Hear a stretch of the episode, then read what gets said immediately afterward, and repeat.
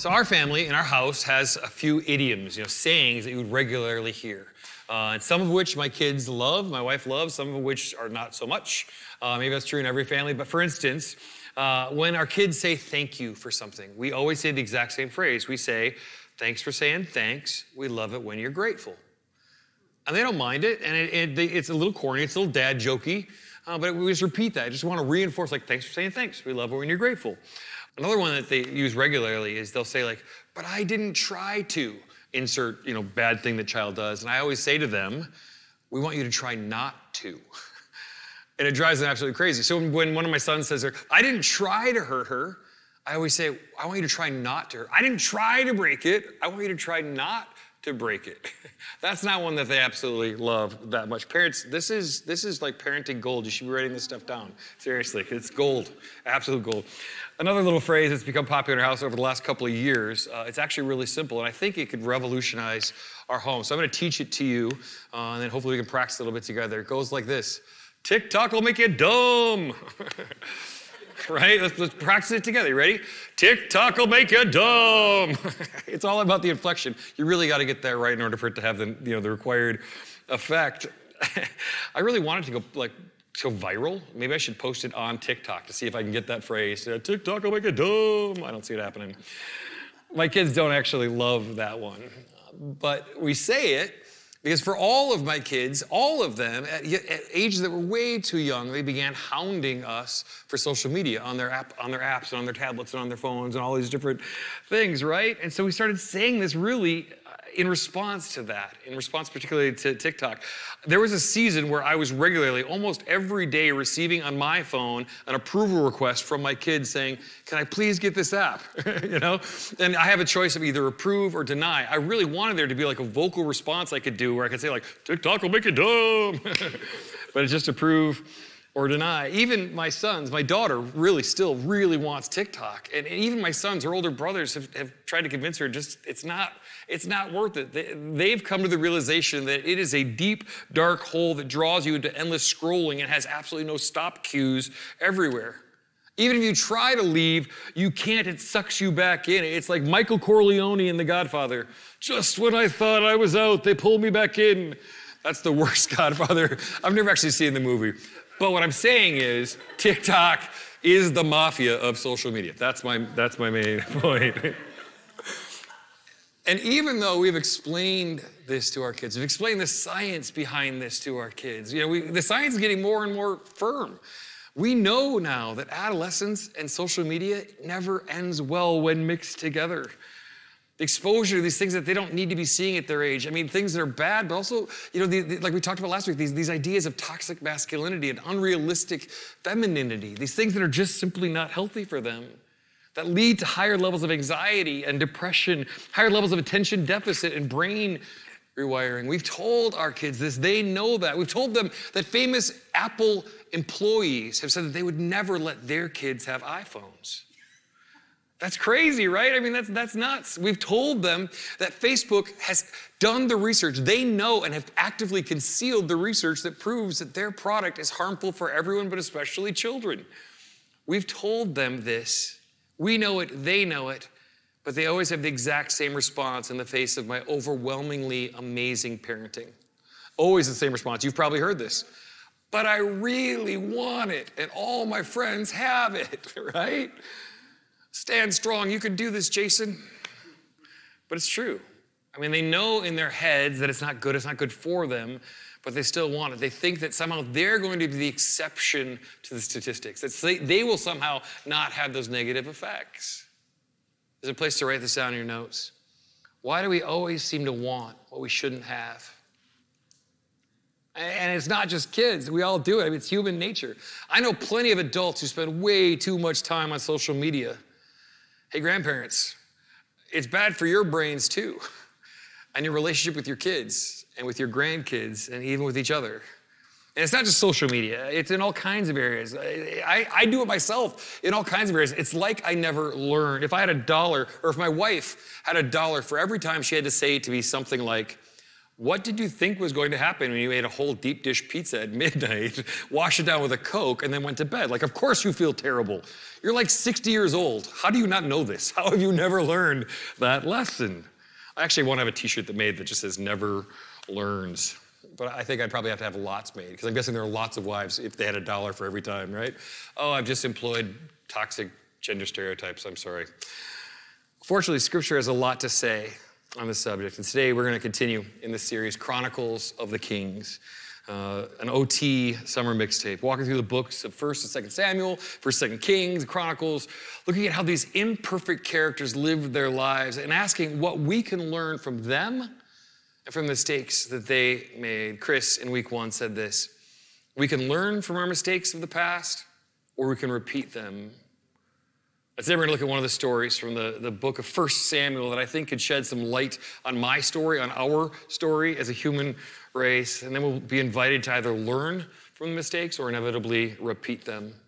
It's one of the stories from, it's one of the stories of uh, the prophet Samuel. I invite you to turn with me. The book of Samuel starts right at the end uh, of kind of the, the period in which judges led the nation of Israel. And, and overall, during this season where the judges ruled, Israel had kind of fallen apart spiritually, politically. They'd fallen apart as a nation. And Samuel's story is so interesting. It starts off with this miraculous birth that we heard about a couple of weeks ago, a lifelong vow that, that Samuel would be a Nazarite, that he would be set apart for God, set apart even physically. He, he would never be allowed to cut his hair, so that you, when you saw them, you knew this was a Nazarite. They were never allowed to let wine touch their lips or any hard drink. In fact, they couldn't even eat grapes. Their whole life was modeled around setting themselves apart from the rest of culture. He, he was given that vow uh, as an infant. And, and with Samuel, he was being groomed to simply be a temple assistant. But as you read the story, as the story unfolds, he becomes so much more than that. He goes on to be Israel's last judge and her very first prophet to serve as a priest and as an advisor to kings, to lead the nation to repent and to turn away from other gods. And his story is full of all these crazy battles. And, and as we learned last week, so many violent battles, these intense battles. And one of them, the Israelites bring the Ark of the Covenant with them into the battle. Uh, I'm going to read a section here. This is from 1 Samuel 4. The Philistines attacked and defeated the army of Israel, killing 4,000 men. After the battle was over, the troops retreated to their camp. And the elders of Israel asked, Why did the Lord allow us to be defeated by the Philistines? Then they said, Let's bring the Ark of the Covenant of the Lord from Shiloh. If we carry it into battle, it will save us from our enemies. You can almost picture them like, why would God ever allow us to be defeated? It couldn't be the possibly like that we worship other gods and live as total reprobates, right? I know. Let's bring the Ark of the Covenant in. Then it will save us. I'm pretty sure it is magic. But of course, it doesn't work because this isn't, you know, Harry Potter's magical world of wizarding with the Hogwarts t shirt over here. And it ends badly. In fact, when the Philistines see it, it inspires them to fight even harder. And that day, 30,000 of Israel's men were killed. Here's where we're going to pick up the story. I invite you to turn with me to 1 check, uh, First Samuel, chapter 7. If you don't have a Bible at home, I would invite you. The Bible app from YouVersion is absolutely wonderful, and BibleGateway.com is a great website. So turn with me to chapter 7 of 1 Samuel. The men of Israel have come to Samuel, and they said, Samuel, what do we do? We keep getting trounced by these Philistines. We even tried the thing with the ark, and that didn't work at all. And Samuel 7, starting in verse 3 says this. Oh boy, I'm gonna need my glasses for this business. Chapter 7, starting in verse 3. Then Samuel said to all the people of Israel, If you want to return to the Lord with all your hearts, get rid of your foreign gods and your images of Ashtoreth. Turn your hearts to the Lord and obey him alone. Then he will rescue you from the Philistines. So the Israelites got rid of their images of Baal and Ashtoreth and worshiped only the Lord. They come to Samuel and say, What do we do? And he says, You have to repent. You have to literally get rid of these things that you are worshiping with your lives. Only then will God honor and bless you in this battle, will give you the victory that he wants to give you. And so they do. They, they cry out to God in repentance. They acknowledge both his sovereignty, but also their sin. And God gives them this incredible, like, doesn't even make sense by the numbers victory over the Philistines. And it was obvious that it wasn't their, their military might. They were overpowered. They had inferior weapons. There was no way that they were going to win this war, this battle. And so it's obvious to everyone that God had given them this victory.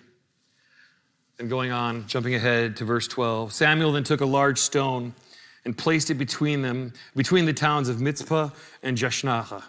He said, he named it Ebenezer, which means the stone of help, for he said, Up unto this point, the Lord has helped us. Samuel builds a monument, a big monument of stone, to declare, to remind future generations that it is God who has brought us to this point. This is where we get the lyric for the song, Come Thou Fount of Every Blessing.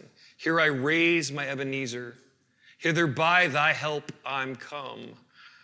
This monument that they raise is a monument to God's faithfulness for them and for others to see.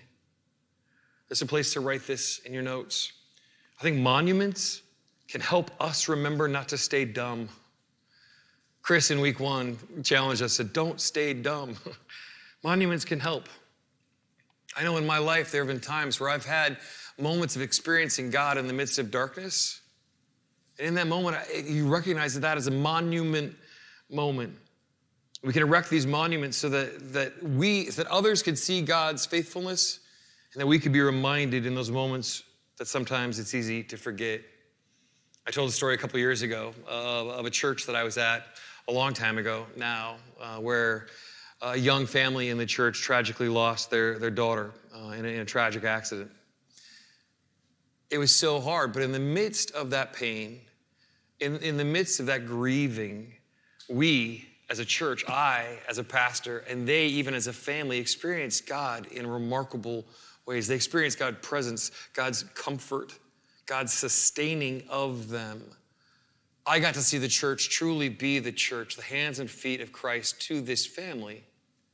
And I realized this is a monument moment. So I and several other guys, friends of mine, said, we need to erect a monument in our own lives so that we remember this moment. I chose to have the word Ebenezer tattooed on my arm so that every time I saw that, I would be reminded of that moment when I experienced God so profoundly. And all the guys chose different ways. But what's interesting to me is it's amazing how often I'll be in a restaurant and a server says, like, tell me the story. What does Ebenezer mean? Are you like a Scrooge fan? like, no, that's a whole other story. And I get to recount for them the faithfulness of God. I get to recount for them how I, I saw the church being the church. I saw us at our best. It's a testimony to the world and a reminder to us. Back to Samuel's story. The people have repented, they've turned back to God, they've recognized uh, the godly leadership of Samuel, they've recognized that he's been appointed by God. And chapter 7 ends this way Samuel continued as Israel's judge for the rest of his life. Each year he traveled around, setting up his court, first at Bethel, then at Gilgal, and then at Mizpah. He judged the people of Israel at each of these places. Then he returned to his home at Ramah, and you would hear cases there too. And Samuel built an altar to the Lord at Ramah. He's building monuments, he's building altars everywhere he goes, everywhere he experiences God. And there's peace in the land, all is well. Until the next chapter starts. chapter 8, verse 1, the very next verse. As Samuel grew old, he appointed his sons to be judges over Israel. Joel and Abijah, his oldest sons, held court in Beersheba. But they were not like their father. They were greedy for money. They accepted bribes and perverted justice. While Samuel had led the nation well, apparently he hadn't led his family well. And now his sons are doing the very same dumb things that Eli's sons had done generation or decades before at the beginning of Samuel's story. We're seeing this pattern repeat of godly men whose, whose children simply do not carry it forward. Next verse. Finally, all the elders of Israel met with, at Ramah to discuss the matter with Samuel. Look, they told him, you're now old, and your sons are not like you. Give us a king to judge us like all the other nations have. Samuel was displeased with their request and went to the Lord for guidance. Do everything they say to you, the Lord replied, for they're rejecting me, not you. They don't want me to be their king any longer. Ever since I brought them out of Egypt, they've continually abandoned me and followed other gods. And now they're giving you that same treatment. Do as they ask, but solemnly warn them about the way a king will reign over them. And you have to admit, I mean, on some level, it makes sense, right? I mean, you can identify a little bit with, with them. I mean, this whole period of the judges has not gone very well. they, they, it's landed them in sort of dis, disarray as a nation, disarray spiritually. And they're looking around at all these nations around them and they're saying they have more money, they have more power, they have bigger military, they have better weapons, they have a king. I mean, things are good when Samuel was at the helm, but now these two knuckleheaded sons of his are messing everything up. And they're basically saying, you know, enough of this. Can we just do this like the proven, the tried and true way, the way that everybody else is doing it? It seems reasonable. So why is Samuel displeased? I mean, he had to know that his sons were like just a dumpster fire as leaders, right? Everyone knew they were, they were mistreating judgment. And why, and why does God say they're not, they're rejecting me not you. Why, why does he go back to the Egypt story? Well, I think in order to do that, we need to go back a little bit further in the story. See, at this time, kings were defined. One of the ways that kings were defined, one of the ways that kings were marked, is that it was the king whose responsibility it was and whose honor it was to lead their troops into battle. In fact, they would send ahead these runners, these boys, that would run ahead announcing, like, here comes King Jason so that everyone would know when this battle was won, it was King Jason who led the fight. He would get the credit. The battle would belong to that king. But the problem is, Israel had no king. Israel had never, in its history, ever had a king. In fact, their experience with kings had been mostly really bad news. When God led Israel out of Egypt, he had provided a leader in Moses who had, you know, sort of a provisional authority over them for a season for the journey. He had given Joshua provisional leadership power over the army, but it's really clear in the book of Joshua that even as they enter the promised land, his authority, his power was still subordinate to the angel of the Lord, to the commander of the Lord's army. While each tribe had a leader, there was no central authority over all of Israel, no king because God was their king.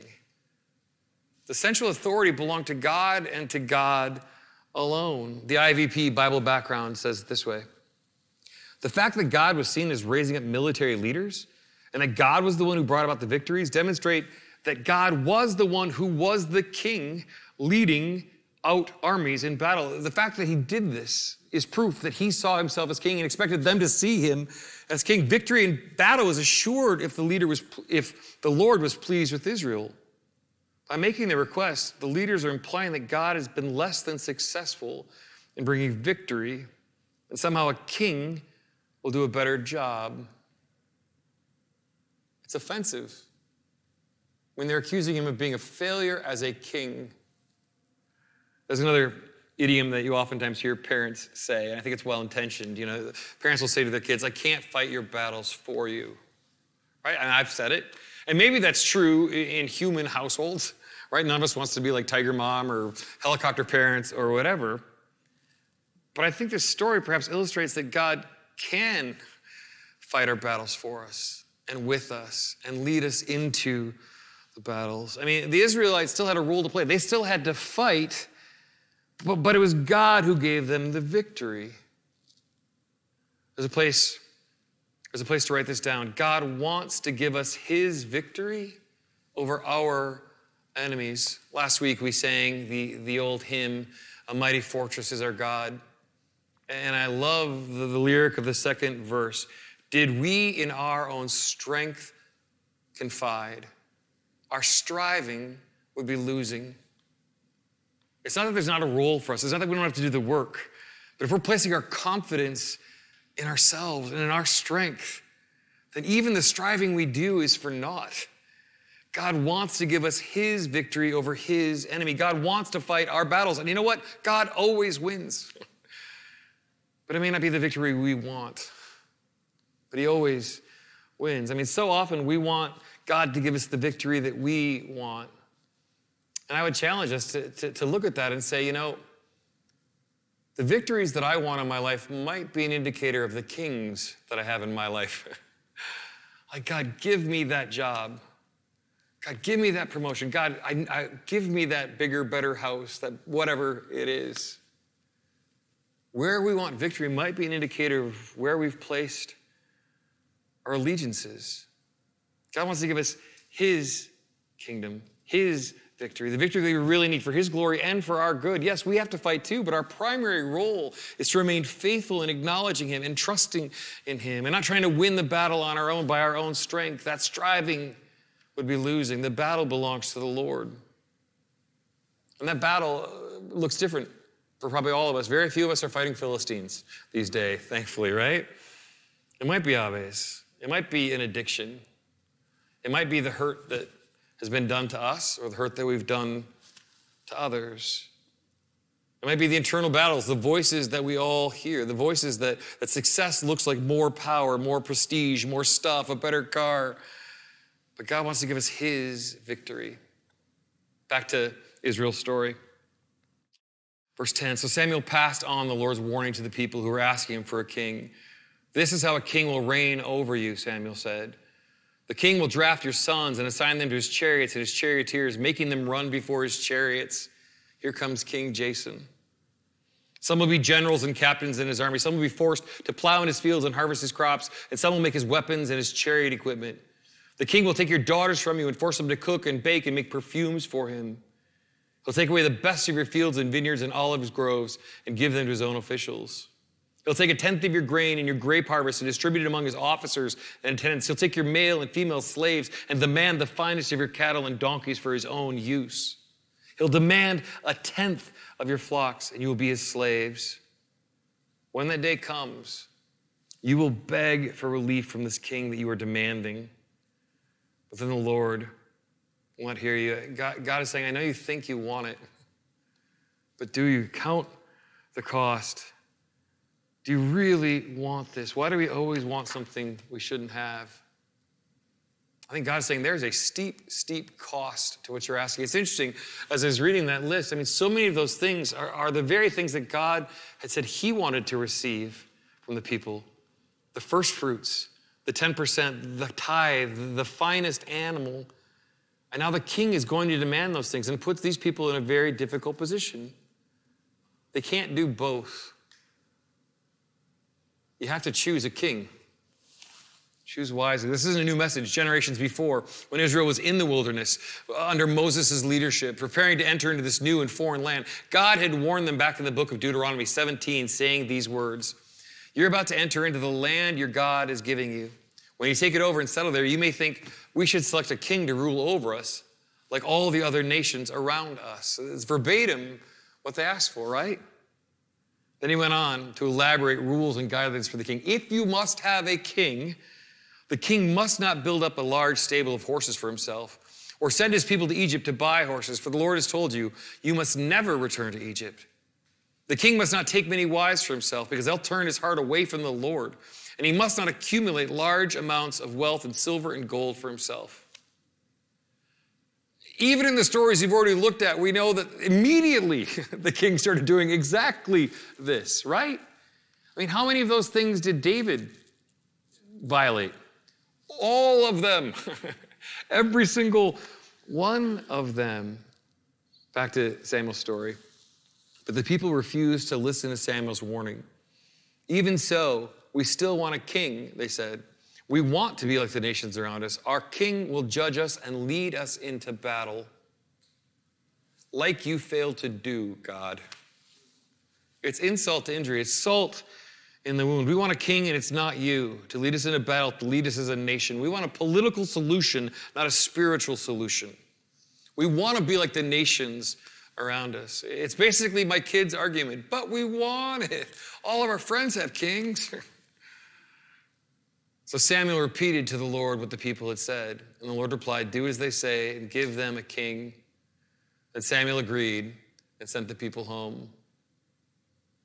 Here we see Samuel leading them one last time, leading them into perhaps one of the more tragic transitions they experienced as a nation from theocracy to monarchy. Under theocracy, God was king. Leadership was provided by judges, but now under monarchy, power is institutionalized. Power is inherited, it's hereditary. And we've just seen two stories of fathers who were great men who were not able to have sons that could rise to the occasion. And now that's the system. right? There's a place to write this down. What was true 4,000 years ago is still true today. What are the desires that we have? I mean, what are the battles that we're fighting? What are the victories that we're trying to have in our lives? What are the ways in which you and I try to manipulate God, you know, kind of bringing our own Ark of the Covenant, thinking that if we just like somehow religiously this, if we just pray for this, if we, you know, whatever, then, then somehow we're going to get the victory that we want, sort of magical thinking?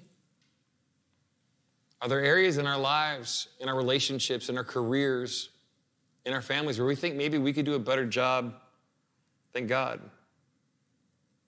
Well, while we may not think we don't have idols, or while we think we probably don't have idols, there are lots of things I know in my life where I find my security, my identity, my comfort, my agenda. There are lots of areas in my life to whom I give a great deal of my time, energy, money, trust. And that sounds a whole lot like idols. Where do we, like the Israelites in our lives, need to take down the images of Baal and Ashtoreth and toxic masculinity and tragic beauty. And these things that culture has called so normal, these, things that culture has told us is the way to attain happiness and worth and value and identity. Where do we need to actively take those down and once again turn our hearts and our minds and our lives and our hearts and say, God, be thou my vision. Riches I heed not, nor man's empty praise. High King of heaven, be my only king, the only king of my life? Where do we need to say, like Samuel said in response to God, Speak, Lord, your servant is listening? So back to Samuel's story. He does what they ask. Samuel makes Saul king, he anoints him as king, the first king. And it doesn't go well. Samuel is no longer their leader this era, this time, this season where, where Israel was led by judges has now come to an end, and Samuel gives a farewell speech. Chapter 12, he says this And Samuel addressed all of Israel I've done as you asked, and I've given you a king. The king is now your leader. I stand before you, an old gray haired man, and my sons serve you. I've served as your leader from the time I was a boy to this very day. Then he goes on to remind them of the story, the same story that God recounted to him. He says, You know what? God led us out of Egypt, and all along the way, all during that time, we have turned and served other gods. Are we never going to learn? when we follow Yahweh, life is good. When we don't, life stinks. How are we not learning this lesson? Don't say dumb. Learn from our mistakes. Learn from the mistakes of those who've gone before us. And then Samuel asks, and, I, am curious on this, why Samuel does this, but he asks God to provide a miraculous sign so that the people will know that this was not just Samuel speaking. This is the word of God. This is the will of God that they would hear these words. And so God provides this miraculous storm. And everyone's absolutely terrified. And they realize, oh no, we have sinned. We have offended the Creator. We have made a horrible mistake in this moment. And Samuel says these words Don't be afraid, Samuel reassured them. You've certainly done wrong, but make sure now that you worship the Lord with all your heart and don't turn your back on Him. Don't go back to worshiping the worthless idols that cannot help or rescue you. They're totally useless. I love this. The Lord will not abandon His people because that would dishonor His great name. For it pleases the Lord, for it has pleased the Lord to make you his very own people. God wants to give us his victory over our battles for his sake and his glory and his fame and for our good. There's so much good news in this. There's so much good news in this sort of otherwise kind of downer of farewell speech. It's good news because there's so many people in this story who, like me, seem to never learn, who continually go into this cycle of forgetting of not seeing the monuments in their lives, of facing the consequences of their poor choices, who unnecessarily cause pain to themselves and to others. And yet, this ministry, this time of leadership ends with Samuel reminding them God will never abandon us. He has chosen us and He welcomes us back if we will return to Him, if we will get rid of the idols in our lives, whatever they are, and make Him King once again. He wants to give us His victory over our enemies, whatever they are. There's one last fill in, and I think it's beautiful. I hope it makes sense to you. We may never learn, but God will never fail.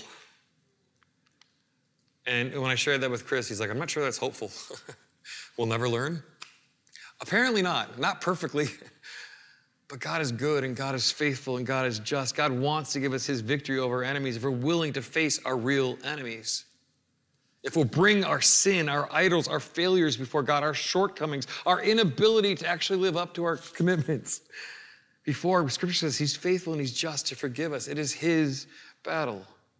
The New Testament is full of stories that, that, to say that, that in Christ we are God's workmanship, His masterpiece. He has made us and is making us into His righteousness. And that He, this artisan who began that good work in us, He will make that all complete in us if we will remain faithful to Him, if we will make Him King of our lives. And at least for me, that is a daily exercise.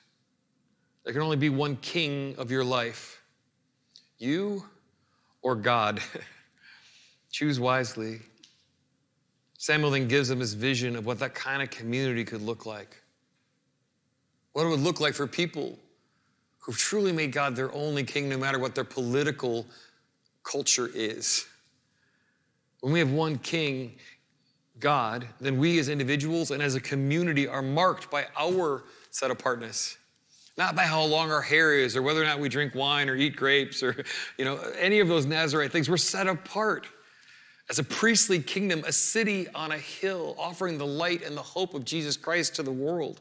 We are ambassadors of christ. When we have one king who is god we are marked not by our political parties but by our kingdom lives when we have one king who is god we are marked by our unity in a culture of division and known for our love in a world where there is so much hate. When we have one king who is God, he is making us into his likeness to be his image bearers to this world. God promises that if we will allow him to truly be our one and only king, that's the kind of community that he will build for his glory and our good. I want to read just the very last statement that, that Samuel has in his farewell speech. And, and again, I think there's hope in it, there's beauty in it, and there's warning in it. Next verse, he says, As for me, I will certainly not sin against the Lord by ending my prayers for you. Even though you've abandoned me, you've rejected me, I'm going to keep praying for you. I'm going to keep praying that God would align you to himself. I'll continue to teach you what is good and right. But be sure to fear the Lord and faithfully serve him. Think of all the wonderful things he's done for you. But if you continue to sin, you and your king will be swept away. Think of all the wonderful things that God has done. Build monuments to those moments, those monument moments where we can look back and say, I saw God, I experienced God. And when I'm tempted, I'm going to see that monument and remember and tell the story of God's faithfulness. Let me pray for us. God, we thank you for your word and for the fact that you've filled these stories with so many imperfect characters that we can identify with. God, we acknowledge, as the, the author of Come Thou Fount of Every Blessing acknowledge, that we are prone to wander. And we ask you, God, that you would bind our hearts to you, that, that you would forgive us for the fact that we are so easily led astray And that God, even in this moment, we would invite you to once again take the throne. God, help us to make room, to remove the things in our life that need to go away, so that you would be primary over all of it. We ask the name of Jesus. Amen.